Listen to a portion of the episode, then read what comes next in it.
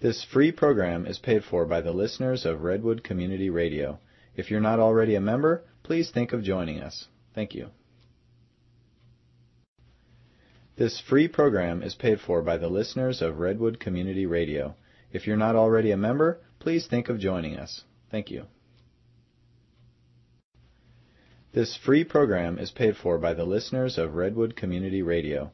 If you're not already a member, please think of joining us. Thank you. Probably including chemtrails. Tune in and call in this Sunday at 1:30 p.m. to Edge of the Herd. Keep your heads up.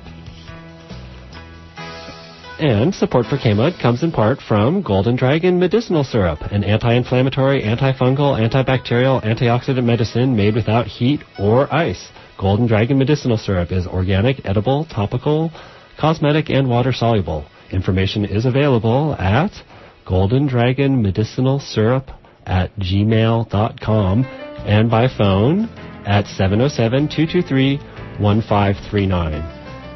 And as always, the views and opinions expressed throughout the broadcast day are those of the speakers and not necessarily those of the station, its staff, or underwriters. Time will be made available for other viewpoints. Thank you for joining us. And you know, for the record, that was not my view. They made me say that, and I think that is the one thing that the station does have as its own view, is that the views are yours. Anyway, here comes Ask Your Herb Doctor.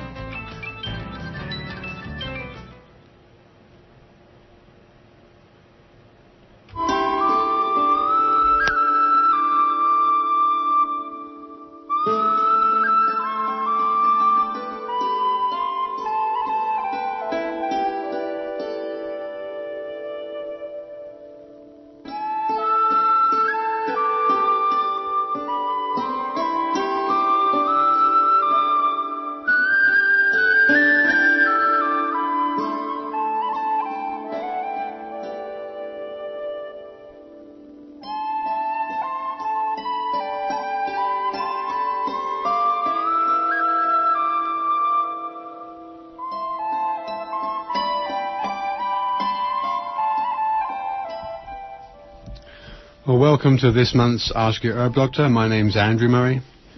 My name's Sarah Johannesson Murray. Uh, for those of you who perhaps have never listened to our shows, which run every third Friday of the month from 7 till 8 p.m., we are both licensed medical herbalists who trained in England and graduated there with a degree in herbal medicine. We run a clinic in Garberville where we consult with clients about a wide range of conditions and we manufacture all our own certified organic herbal extracts which are either grown on our CCF certified herb farm or which are sourced from other USA certified organic suppliers. So you're listening to Ask Your Herb Doctor on KMUD Garberville 91.1 FM and from 7.30 until the end of the show at 8 o'clock you're invited to call in with any questions either related or unrelated to this month's mixed topic of uh, hormone replacement therapy, estrogen uh, along with the inflammatory effects of estrogen, as well as some other popularly accepted hormones like serotonin, uh, melatonin, and 5-HTP. Uh, so we can discuss the roles of those particular materials in our bodies and why they're not actually that good for us. So uh, once again, uh, we're very pleased to be joined by Dr. Ray Peat, who'll be sharing his research and knowledge uh, surrounding these top- topics. Uh, the number here, if you live in the area, is 923 3911. Or if you live outside the area, the toll-free number is 1-800 KMUD-RAD. That's 1-800-568-3723. Uh, we can also be reached toll-free on 1-888-WBM for further questions during normal business hours, Monday through Friday. So uh, science, uh, whilst responsible for many excellent breakthroughs, is unfortunately subject to the same scandals that beset many excellent thoughts. Uh, while studying physiology myself, I, like many others, uh, was subject to what I now understand as an indoctrination, if you will, into an erroneous state of pseudo fact, and that uh, one of those things was the receptor model uh, used in physiology, uh, with one particular hormone, uh, namely estrogen, which will be the subject partly at least of tonight's uh, um, discussion with Dr. Peat, uh, this being a perpetrator of much deceit on the behalf of uh, big pharma. Uh, why was HRT so promoted, and how did the truth behind estrogen effects get so covered up? Well, this question and many other answers will be opened up in tonight's Ask Your Herb Doctor, including the facts surrounding the uh, melatonin serotonin 5-HT craze. So uh, thank you once again, Dr. Peat, for joining us on the show. Okay. Uh, again, as always, uh, we always get comments from people after the show. Uh, I know a lot of people that listen to this show uh, have either emailed us or contacted us uh, regarding information uh, that you've been sharing and how they can get hold of more information so they can be a little bit better informed. Now, um, as usual, some people will have tuned into the show and maybe may have never heard of you. Would you just uh, open up uh, with your background, your scientific background? Okay. Uh, as a kid, I was interested in science, but I would read old medical books and encyclopedias and such, and I very early got the impression that uh, education was largely indoctrination, and uh, I found that literature as an undergraduate was a, a field where I could see the actual evidence, the material that we were studying uh, without interpretation of the professors. And so um, it was uh, years and years later that I finally decided to go to graduate school in science when I realized that I could uh, get through it without uh, having to uh, fight with the professors. I could just uh, be quiet and uh, do what I wanted to do. So uh, I enrolled at the University of Oregon in the biology department, uh, starting as a, uh, specializing in nerve biology. I was interested in how the brain uh, could do things like handling language and images and such. And I saw that the uh, the whole direction of the uh, brain biology was uh, towards um, a very reductionist computer analogy. And uh, looking around the department, I saw that the other end of the organism, the, the reproductive physiology, uh, was much more scientific. And um, so I shifted over to that specialization. And uh, my professor uh, would, uh, if I would get unusual results, would say, well, if it's repeatable, just go ahead. But in the nerve biology section, if I, the results or the interpretation were a little off, it really, uh, you had to throw away the evidence. Okay. okay, with that word indoctrination, I think is a very good point to, uh, a very good place rather to start tonight's uh, expose. Um, I know the, um, gosh, the, the, the, scandal surrounding HRT that was uh, kind of revealed, as it were, mainstream uh, not too long ago, uh, is a very good place to begin uh, tonight's talk. In terms of indoctrination and the models that were so popular then and probably still are now, uh, when I was studying the whole receptor ligand uh, interaction was just dogmatic and um, a particular compound elicited a particular effect when it was bound to a, an enzyme or to a cell. That surrounding estrogen, the estrogen receptor, um, you you actually have a uh, very good understanding of the background enzymatically uh, how it was before it was taken over by uh, and unfortunately I know it sounds it's another it's another conspiracy as it were but it's the truth in terms of uh, pre 1940s uh, with the enzyme the people studying enzyme interactions were then effectively taken over by big pharma and corporate uh, manufacture for want of uh, increase from their products, and the whole estrogen receptor is a bit of a a, a bit of a, uh, a non-entity, I understand. Um, yeah, it was 1970 when I uh, was working on my dissertation, and I was studying the metabolism of the uterus in aging animals, and uh, trying to understand why, uh, in middle age, infertility came about. And uh, the particular metabolic studies that I was doing uh, corresponded to increased estrogenic stimulation with aging. Okay.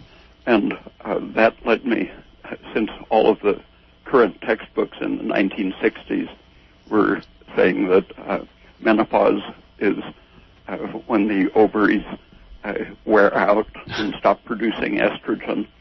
And uh, so I read way back to uh, about 1900 and and up to the 1940s and 50s. And I saw that there was a sudden change in 1942, all through the 1930s, when my thesis advisor uh, was a student into the 1940s. Mm-hmm. Um, his uh, thesis advisor was uh, Richard Landau, who was later at the um, University of Washington Medical School. And uh, uh, Soderwall and Landau were uh, among the people who were uh, studying the effects of excess estrogen on the uterus. And they showed that uh, it, if you gave a, a dose, increasing amounts of estrogen caused miscarriage at earlier and uh, the, the, smallest dose would would cause miscarriage at a very early stage, and if you waited until very late in the pregnancy, it would take a bigger dose, Mm-hmm. but it was a very continuous, uh, uh, graded effect in which the estrogen slight excess would would be sufficient to kill the uh, developing embryo. Mhm. And this was going on all through the uh, late 1930s into the 1940s. And uh, the uh, hormones of the ovary were identified in the mid 1930s as uh, the very um, major substance produced in the ovary was progesterone, Mm. and estrogen was a minor substance.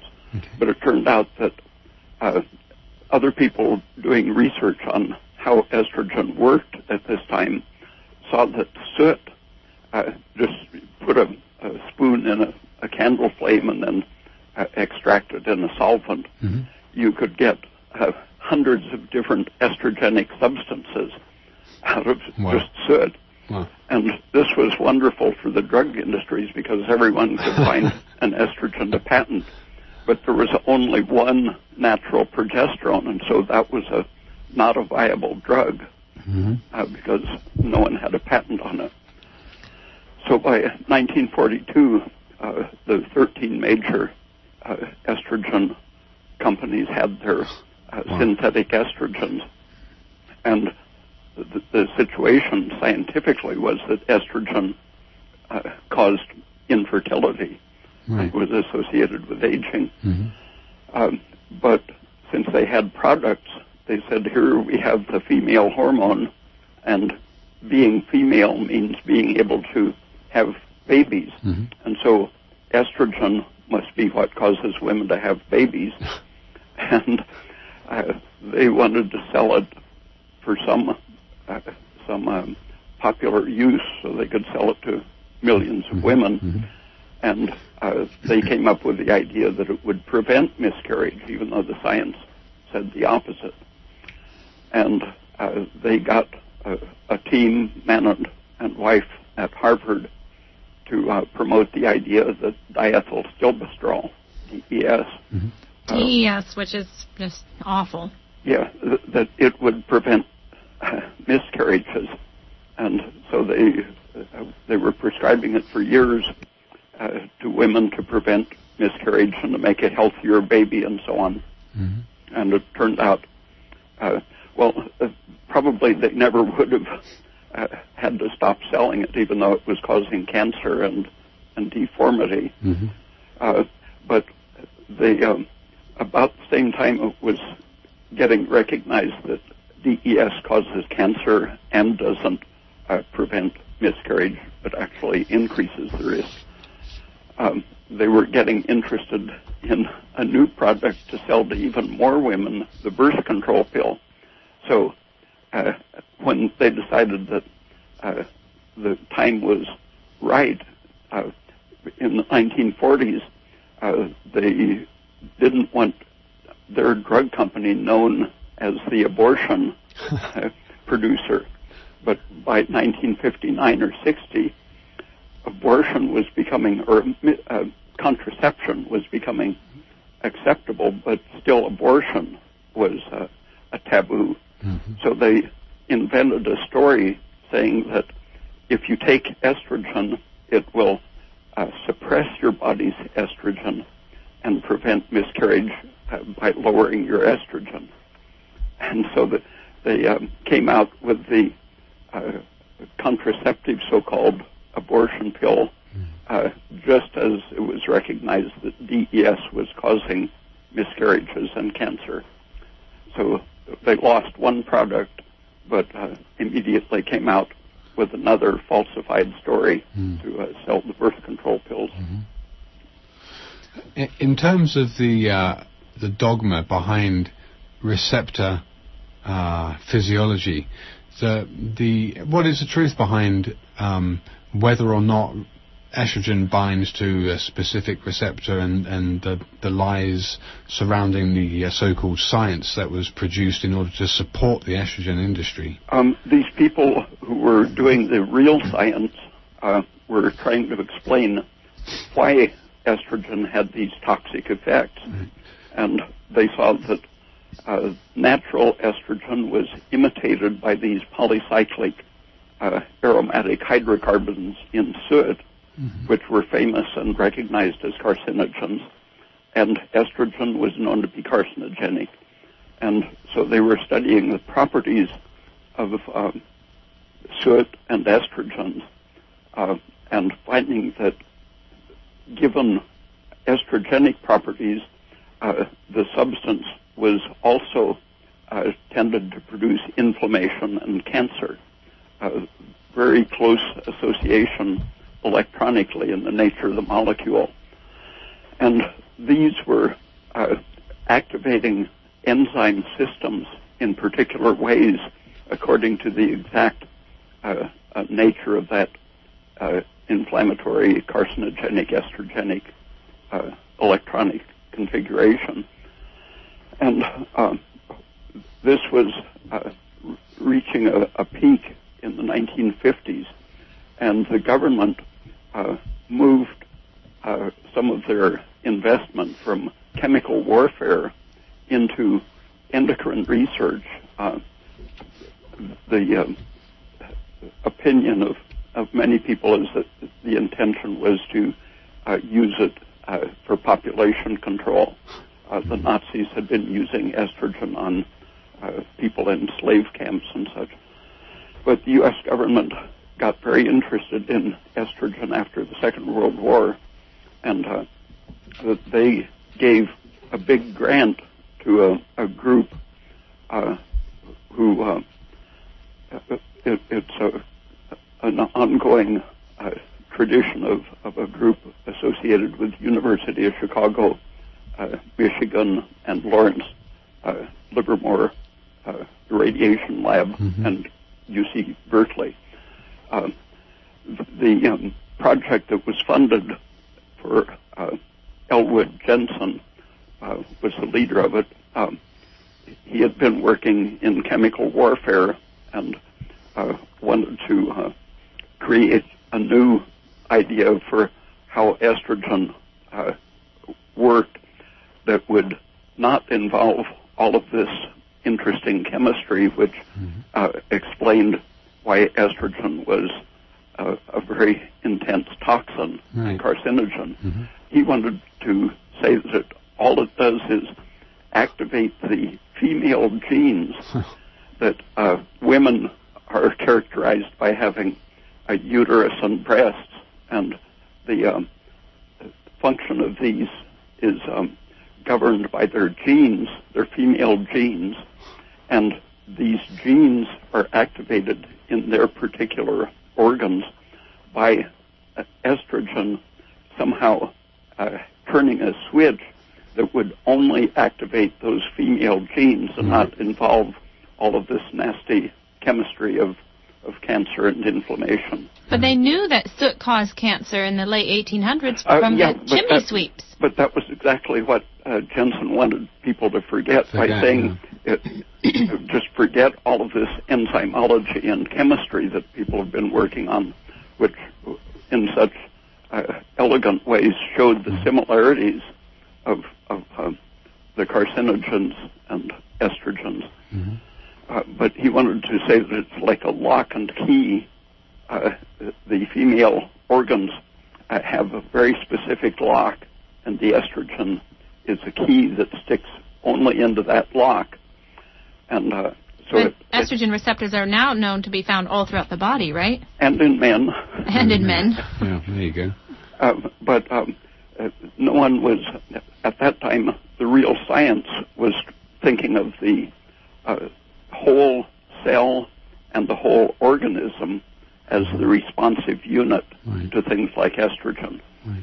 But um, uh, Elwood Jensen would uh, he was arguing that there was just one little switch molecule in the cell which would neatly turn on only the uh, female genes, and and so it wouldn't uh, have the possibility of any of these other actions. Uh, the Defense Department funded, uh, well, Atomic Energy Commission uh, gave him permission to use uh, radioactive isotopes and supplied the isotopes. Okay. And uh, other labs, the uh, his competition didn't have either the grants or the isotopes. They were very tightly controlled by the Atomic Energy Commission, and he uh, labeled estrogen and uh, found that it concentrated in organs like the, the uterus. And uh, since the enzymologists were saying that it affects the whole energy system of the organism and the cell, uh, changing the oxidation reduction processes uh, and participating in the chemistry of the cell, he labeled uh, two different kinds of estrogen, uh, put labels in two different places, and added them to the to the uterine tissue, and said that there was no interchange between the two. There were no oxidative reactions per, in which estrogen participated, and he published that. I think it was 1962, and that uh, the um, enzymologists had been. Uh, the whole thing was based on estrogen participating as a, a chemical reactant, and he had the only means by which to demonstrate what he claimed. So his opponents didn't didn't have the grants or the isotopes to challenge that. To disprove it, because the research up until that point had been showing Yeah, that estrogen causes cancer, but they, the drug companies after 1942, wanted to sell the oral contraceptive pill. They wanted to sell DES, which is known to cause cancer for generations later in the babies of the mothers who took it. and, And now HRT. So there, we're talking about three different majorly used drugs that they knew caused cancer, and doctors are still prescribing them today. and some of the particular enzymes involved in cancer and estrogen function were well known uh, to the enzymologists, but uh, Elwood Jensen's group said no, they they don't. Uh, he used the fancy isotope uh, demonstration to say no, they don't participate. They're they're not oxidized and reduced, but uh, ten or fifteen years later, uh, after the receptor dogma had been uh, imposed on the world of biology, uh, other people started using isotopes and showing that yes, the older enzymologists were exactly right. Uh, estrogen does participate as a catalyst in enzyme reactions, especially transhydrogenation reactions that, that connect energy production to gene turnover and cell growth and so on.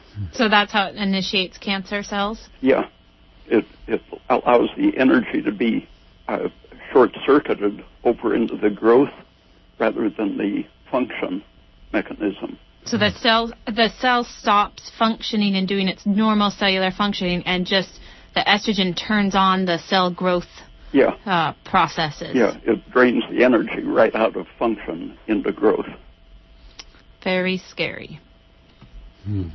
Okay, one sec. Uh, you're listening to Ask Your Herb Doctor on KMUD Garberville 91.1 FM. Uh, from 7.30 until the end of the show at 8 o'clock, you're invited to call in with any questions, either related or unrelated, to this month's topic or mixed topics of estrogen, um, DHT, serotonin, uh, and those hormones that are particularly bandied around uh, by doctors and the mainstream as being helpful and beneficial, uh, when in fact the science is there quite clearly to state the op- opposite. And uh, we are very privileged to be joined by Dr. Raymond Peat, who has many years of uh, research under his belt, uh, to just tell us all about it. So, uh, Dr. Peat, again, it, I'm interested about the because I know that I've mentioned this in the past, and I think you brought it up on one of previous uh, shows about water. Water, H2O as we know it, is not just straightforward water, and uh, I I read uh, some alchemical treatise about um, the way they would capture lightning water or water that was uh, subjected to, to um, fallout during storms, and how this water was energetically more uh, active, and that actually modern science has shown that H2O exists in many different states, and there is a very different uh, mechanism by which water can act cellularly, cellularly or intracellularly. And um, I'm interested the uh, from a, from a point of view of what we're talking about now with estrogen involved in uh, redox reactions. Um, how that how, how how that actually comes out in terms of uh, its cancer Um, cancer promoting. Well, the- um, fastest change that you can see in a cell uh, within a minute or two of um, exposing it to estrogen is that it instantly starts taking up water, Okay. and as it takes up water, uh, the water gets out of the cell's control, Right. and that's part of this uh, short circuiting of the energy process.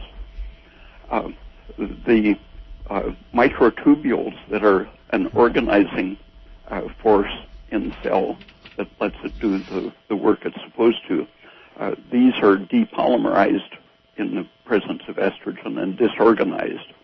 And uh, that's part of the, the cancer problem that the cell uh, can't communicate from one part to the other because the um, microtubules are messed up.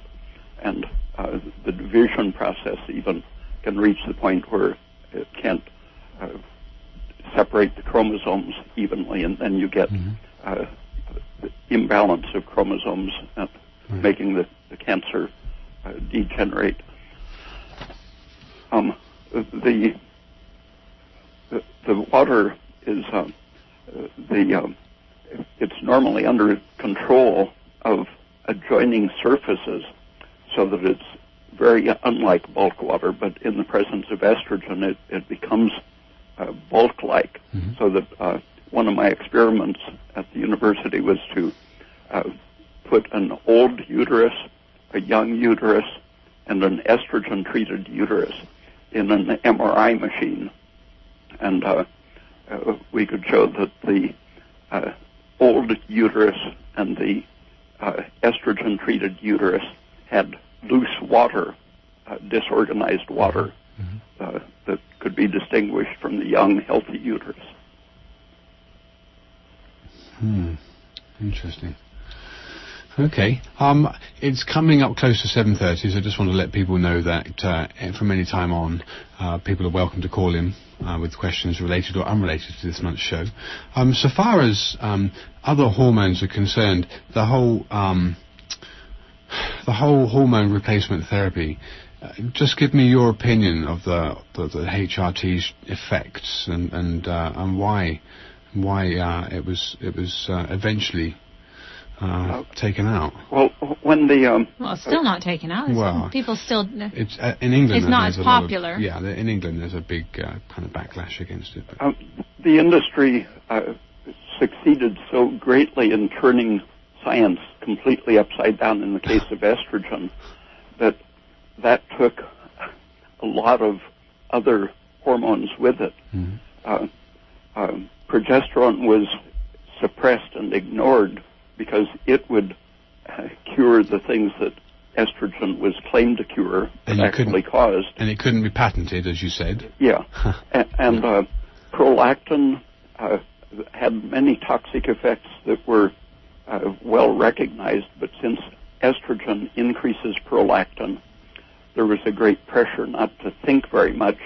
about what it means that prolactin uh, causes bone loss and contributes to osteoporosis, but it wasn't uh, popular to think of the, the fact that estrogen increases prolactin. and uh, uh, serotonin is another thing that has been uh, strongly influenced by this inverted interpretation of estrogen because uh, estrogen increases exposure to serotonin. Serotonin is uh, one of the means by which estrogen increases prolactin, and uh, serotonin uh, does uh, many of the harmful things that uh, estrogen and prolactin do, including a direct uh, cause of bone loss. Okay. Uh, people who take the uh, fluoxetine type of, of um, antidepressants uh, are seen to have a lot of premature bone loss Right. uh, because of the excess exposure to serotonin Mhm. and the associated prolactin. And uh, the um, serotonin is, in a way, uh, kind of a cofactor for estrogen.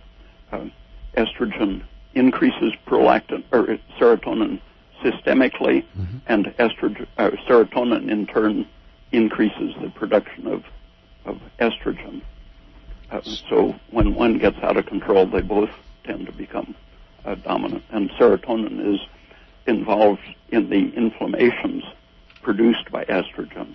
Well, we're all told that serotonin is the feel-good hormone, and Give you SSRIs to make. yeah, they give you the antidepressant selective serotonin reuptake inhibitors, so you can feel better. So it's more present in And the so is this just the same uh, brainwashing they're trying to do to us, like they did with the estrogen, saying estrogen prevents bone loss when actually it causes bone loss? So Um, serotonin helps your depression, and, and in fact has all these negative side effects of increased bone loss, uh, increased uh, estrogen levels, increased risking of ca- your risk of cancer.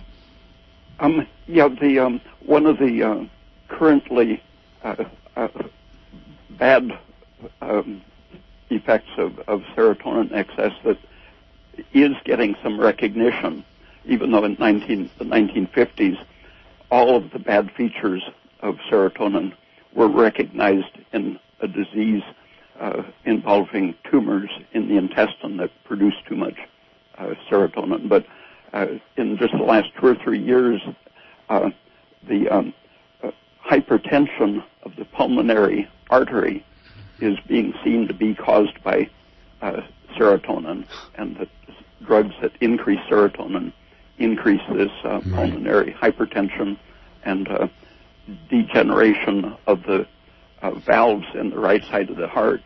Uh, this was known in the 1950s as as um, uh, the main deadly complication of having that serotonin producing tumor.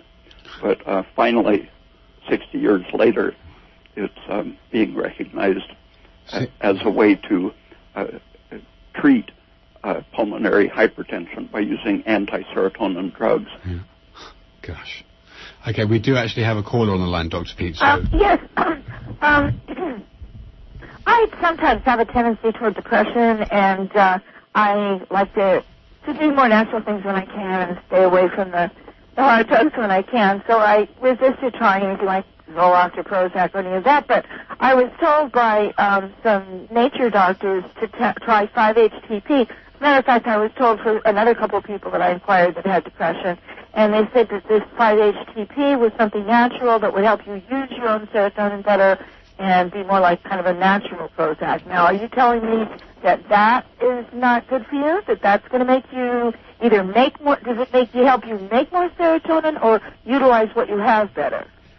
Uh, the Prozac type drugs uh, keep the uh, platelets and nerve cells from binding and keeping serotonin out of the way. And so they lead to overexposure to um, the serotonin. Are you familiar with 5-HTP? That's the he- what you get at the health food store. That's supposed to be like an amino acid or a- Yeah, um, plain tryptophan is uh, bad enough, but the 5-hydroxy uh, tryptophan is one step closer to being serotonin. So you think that it's not good for me to take it? Um, uh, everything that I know suggests that, uh, for example, there's increased risk of breast cancer and obesity and uh, many bad effects. How can it how, how can it increase obesity? Uh, by slowing metabolism and suppressing thyroid. Most of it. 5-HTP does that? the, the um, antidepressants. Well, no, I don't mean the I don't mean like Prozac. I'm just talking about 5-HTP. The, Oh, it's an amino um, acid that Well, it, it hasn't been studied as much as the antidepressants, but it, it works to raise your serotonin. It's basically providing you the precursor, and your body makes more serotonin out of it. So the effects of serotonin in excess are in going to be increasing estrogen, which slows your liver's metabolism. That can slow your thyroid down. That can lead to obesity. It can promote it, by increasing estrogen. It can promote cancer. And And yet it says it elevates your mood. well, you have to you have to weigh it up. It might make you elevate your mood, but you also risk these other things. I mean, they used to give X-rays to help with psoriasis and rheumatoid arthritis. Oh, whoops, a daisy. Uh, sorry, you got cancer. My aunt had uh, a lot of X-ray treatment for her acne on her back, and she had a terrible form of breast cancer, and b- which turned into bone cancer, and she died in at the age of 50. Well, I certainly don't want to slow my metabolism or my thyroid down or any of that. Um, uh, I've, you know, I've, I've done with the menopause thing, so I figure my estrogen has balanced itself out, and I've never taken the replacement. It seems like he's not talking about how it became so outrageously popular for pe- women with menopause. The little pink pills, the HRT, the, you know, hormone replacement therapy that everybody was taking because they didn't like having hot flashes and. uh uh, you know, other things that went ag- uh, with, you know, mood swings and menopause symptoms. But Yeah. my approach was that it was a natural occurrence, and it, it, so it didn't really need to be medically changed. I didn't feel I had a symptom that needed that was bad enough that I needed medical intervention. Maybe I was just lucky and I had mild symptoms, although I did have a lot of hot flashes. But it was in the last maybe hmm, maybe four or five years that it's been suggested that I take this 5-HTP as if it was like harmless. I mean, I, I you know I don't need to increase my serotonin if it's going to slow down my thyroid and up my estrogen and be bad for my heart valve. That's right. so um, that's all the things that uh, he said um, it did, right? Yeah, and it's not uh, again because Dr. Peat has spent his life researching things and doing research on the even the articles. Is this faulty science? Is this promoted by a drug company who did this research? When he says that, it's not him saying that as, as though it's his own opinion. Yeah, he's adopted that opinion from researching the um, evidence. Okay, well, I What just causes it? You know, I just want to say again that I'm not talking about the Prozac the Zoloft and the Paxil and the uh, pharmaceutical uh, serotonin drugs. I'm specifically talking about 5-HTP, which you get at the health food store, which where it seems like it's this benign thing that can't hurt you.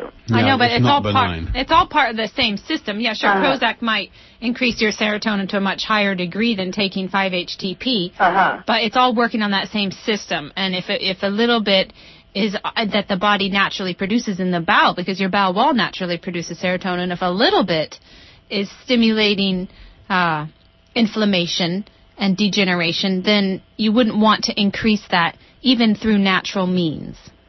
Yeah, so I should probably do without it and see if my mood is okay anyway, and just uh, have a stiff upper lip, right? Yeah, sounds like sounds like a good idea. All right, thank you. Thank you. Yeah, and I think unfortunately what comes out time and time again is that the uh, short term um, is certainly certainly uh, not worth the price of uh, the long-term sequelae of uh, disease processes. Um, and I think most people I think us, us all included, we only really see the short term unless we uh, delve into the facts. Well, it's just like with fish oils and people's inflammation. Mhm. It it can relieve inflammation to some degree, but you also run the risk of suppressing your immune system and damaging your liver in the meantime. So it's it's a So I think risk what, what gets brought out more and more Risk is that the uh, long-term risks ratio. are certainly certainly very evident, very prevalent, and that uh, people. What we're doing here uh, with this show and uh, other previous shows is just highlighting the long-term risks, and so unfortunately. Um, most people don't understand the long-term risks, and only the short-term gain is, I think, what fuels most people's desires to be on certain drugs. Um, but there is a lot of long-term risk associated with it, and I think Dr. Peat's uh, doing an excellent job of bringing these facts out because it's already there in, in terms of science articles. Okay, there's Okay. two two more callers on the line. Hello. Hi, you're on the air. Hi. Hi, Dr. Peat. This is wonderful. Um, I've uh, I've talked to you before, and I've I've gotten completely off of my serotonin reuptake inhibitors, and I wanted to say that I read um, a bunch of articles on your site, and I have to tell you that one effect of stopping taking these uh, Prozac and these serotonin things is that I've now been able to stop taking using um, steroids in an inhaler. My asthma has gone away completely. All right, well done. And um, I just wanted to make sure that I read your w- website right because I think you said there that it does relate, serotonin does relate to asthma. And nobody ever told me that, but I'm completely off my inhaler. And um, it's only been a month. So I just wanted to tell you that and ask a question about that. Uh, yeah, it it does several things related to asthma. Um, estrogen is related to asthma too, and uh, uh, the um, effect of the serotonin is to cause localized contraction of the um, the, the tubes in your lungs, as well as uh, causing them to take up water and uh, uh, promote some inflammation. But the contraction is the the thing that's best studied in connection with asthma. Well, thank you so much. That's really that's really interesting because it it went away within like four. I mean, four weeks. I was off of the. I wasn't having the breathing problems. I just the first few, the first week or so, I coughed up a lot of liquid, but then after that, it just quit. So anyway, thank you very much, and I'm going to keep reading your website for articles. Thank you. That's great. You coughed out the asthma.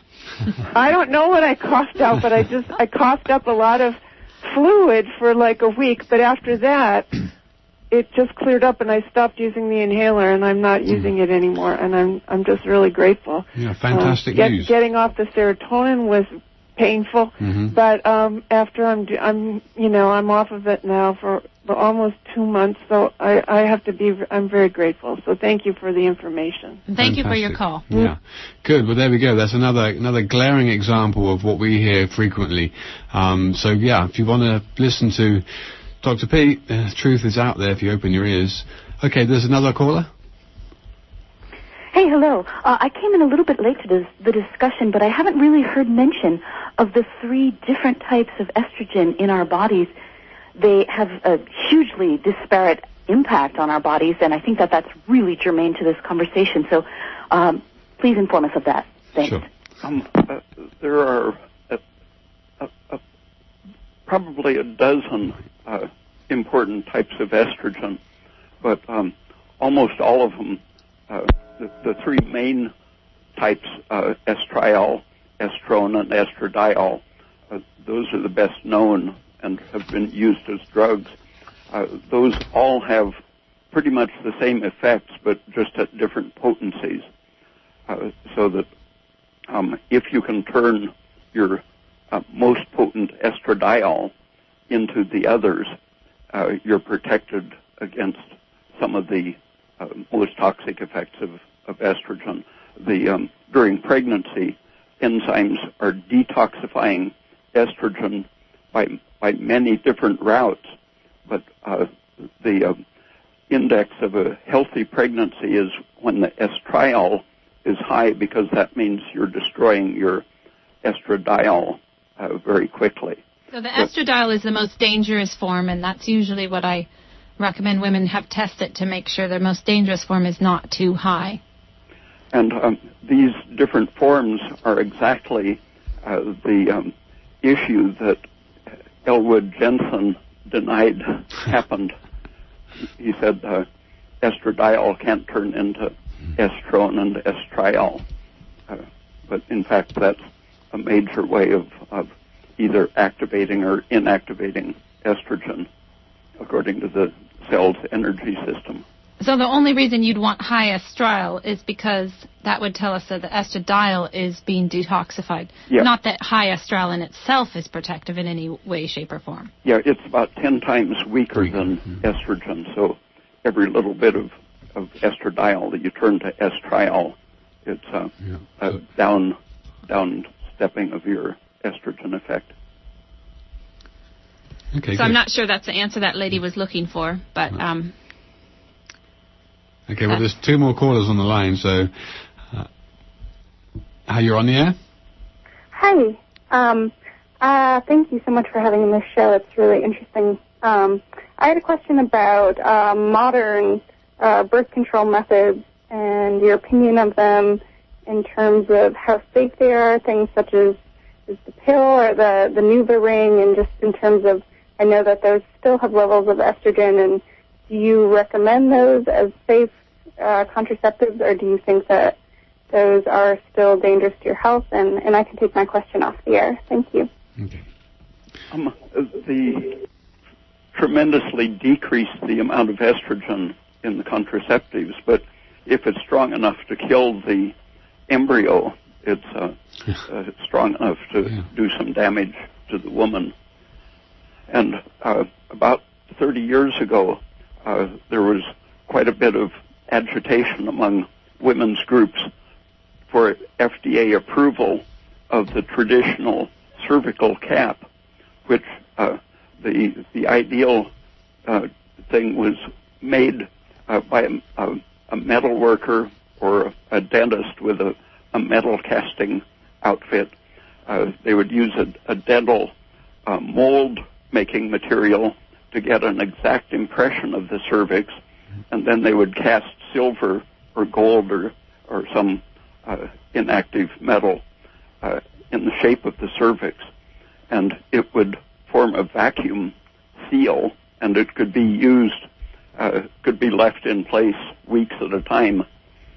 Uh, and the um, under the pressure from the women's groups, the FDA gave its approval to a rubber so-called cervical cap, which is uh, was actually shaped more like a baby bottle's nipple, with a huge uh, projection uh, chamber on the end, which was supposed to be filled with spermicidal goo, Gosh. uh, and that immense uh, uh, structural projection caused it to almost instantly be uh, displaced, and, and so they were terribly unsuccessful. It was just like a way of inserting uh, spermicidal cream or, or jelly. Um, but the the FDA approved that, but wouldn't approve the one that actually worked Right. because uh, I think it was because they were simply working for the uh, contraceptive pill industry. and then as far as the IUD, they now have IUDs that have hormone that secrete a small amount of hormone inside the uterine uh, cavity. So that would be the similar situation. Um, yeah, the um, the signal from inside the uterus uh, travels through nerves and other conduction up the fallopian tube to prevent the ovary from uh, producing the amount of progesterone that it should. So any kind of IUD, with or without hormones, will create a, a hormonal imbalance, which is what is the main thing accounting for the uh, prevention of pregnancy. And, and then thereby increasing your estrogen and increasing risk of cancer. Yeah. So the only uh, that's one the one possible safe uh, method of contraception would be the silver or the gold. But they don't survival make camp, those. but they don't make them.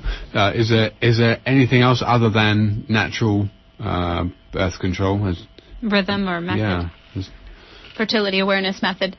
Um, not too much else, huh? yeah, I think the um, the, the uh, rhythm uh, cycle method is is the best. Yeah.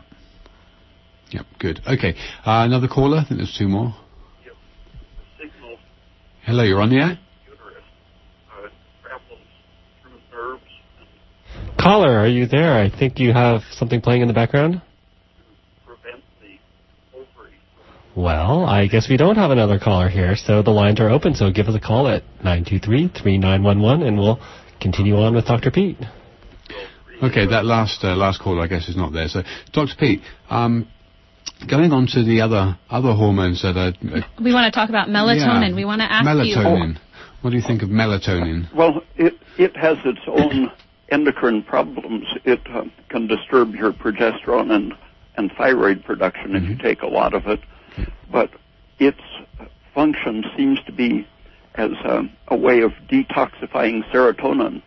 Uh, the um, trigger that turns uh, the conversion in the pineal gland of serotonin into uh, melatonin.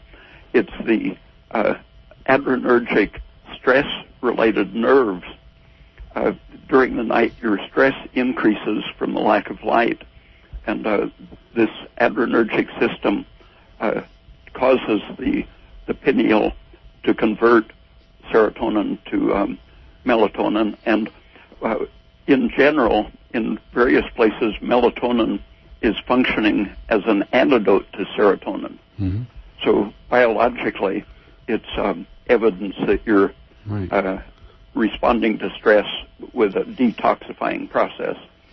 And uh, the similar, the enzymes that exist in the pineal that are activated by the stress can also be found in inflamed joint tissue and in breast cancer, for example. And uh, serotonin is involved in the pathology of both of those situations. And so, uh, if our enzymes could turn it uh, more quickly into melatonin, uh, then there would be less of a, a serotonin problem. But when people actually take melatonin, Uh, sometimes it's probably protecting against the circulating serotonin, but uh, in itself, in an otherwise uh, healthy person, for example, in the animal studies, it uh, uh, was capable of lowering both progesterone and uh, uh, s- thyroid while increasing estrogen. so in the meantime, in a short-term emergency situation, it could be okay, but again, long-term, it's going to have negative side effects. Uh, yeah, that depends probably on on the person, but it's uh, much safer than serotonin. Okay. All right. Well, we do have two more callers, so we'll try to try to get through them if we can and see how see how we go. You're on the air. Yes. Hi, you're on the air. Hi. Uh, yeah, I take a, a Vagi. It's called Vagifem suppository, and it's for you know dryness and, and. But I just looked at looked on the package, and it says it's estradiol. Right. So should I really worry about that? Because I did have a problem with, uh, you know, like pretty dry. Um, Okay.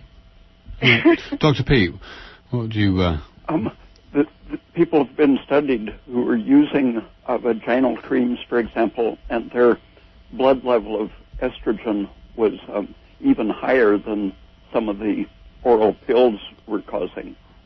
Uh, so it's definitely a, a systemic hormonal influence wherever you put it. Right. So obviously, if there's any uh, familial, even if there isn't a familial history, but especially if there is a familial history of any uh, estrogen uh, cancers, so So, Dr. Peat, what would you recommend to this lady Yeah. to use in place of her uh, Um, suppository? I, I've known several women who had uh, pharmacists make them up uh, suppositories with a fairly high dose of vitamin A and a little vitamin E in uh, uh, cocoa butter or um, other way of introducing it. And the, the vitamin A uh, helps to strengthen the membranes and normalize mucus production. Okay. Okay, good. Well, that's a, that's a, a pretty, uh, a pretty. And in the meantime, if you can't find a pharmacist to make it, yeah, you can do that. uh, vitamin A palmitate and vitamin E, you can buy those capsules and try that. Okay.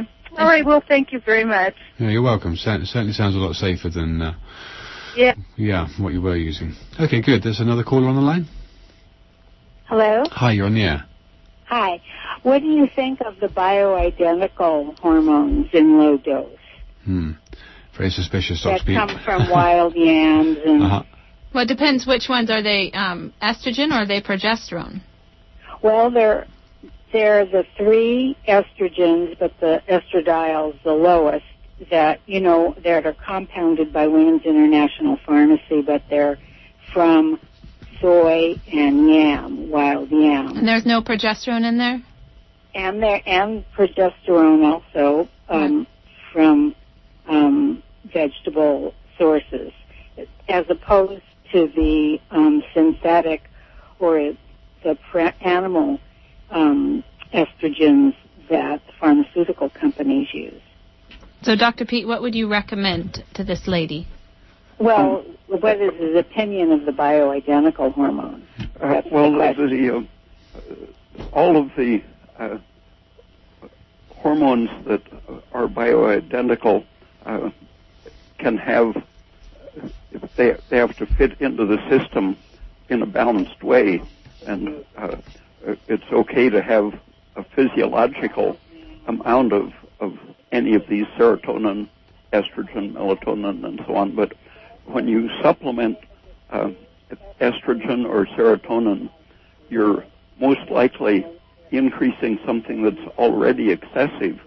Uh, the uh, the doctrine of replacement with the um, the natural hormones uh, is building on the uh, the history of the estrogen replacement with synthetic hormones, uh, and what they neglect is that um, as a, a woman ages from age 19 to 39, for example, there's a steady average increase in the amount of estrogen in her bloodstream, as well as a fairly continuous amount of progesterone, which every cycle the estrogen is forced out of the cells all through the body by the rising uh, large amount of uh, progesterone. And in the 40s, uh, progesterone production is no longer able to fully keep up with this steadily increasing estrogen production with aging. And as soon as estrogen, as soon as progesterone decreases and can no longer force estrogen out of the cells, the blood estrogen level will drop, but the estrogen inside the cells will increase.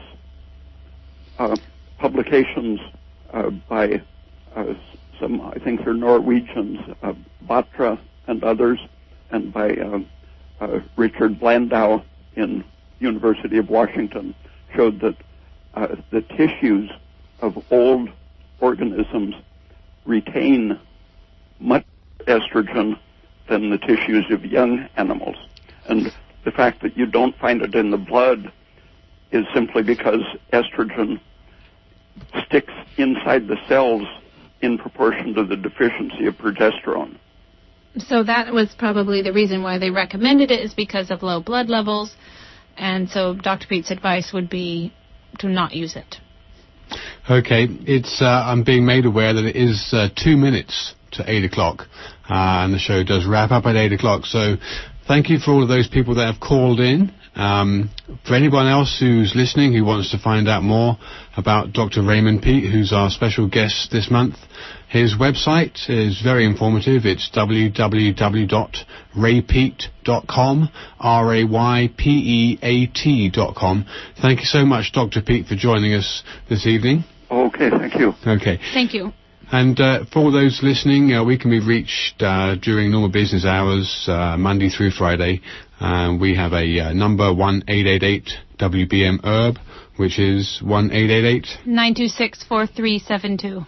Okay, so until the same time next month, 7 till 8 o'clock, uh, thank you so much for listening. And to those who have ears, let them hear. Thank you.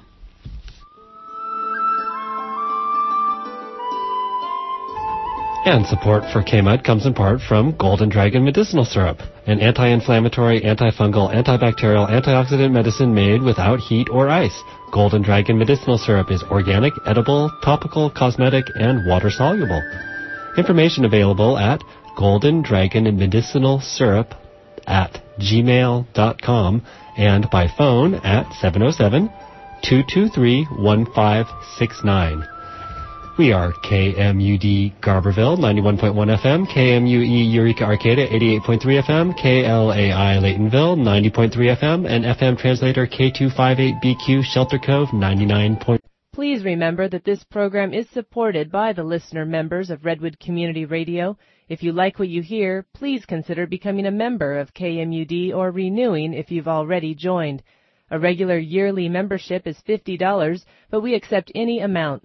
Help us keep free speech alive. Please remember that this program is supported by the listener members of Redwood Community Radio. If you like what you hear, please consider becoming a member of KMUD or renewing if you've already joined.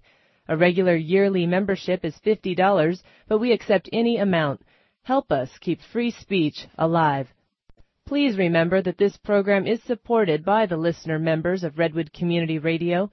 If you like what you hear, please consider becoming a member of KMUD or renewing if you've already joined. A regular yearly membership is $50, but we accept any amount. Help us keep free speech alive.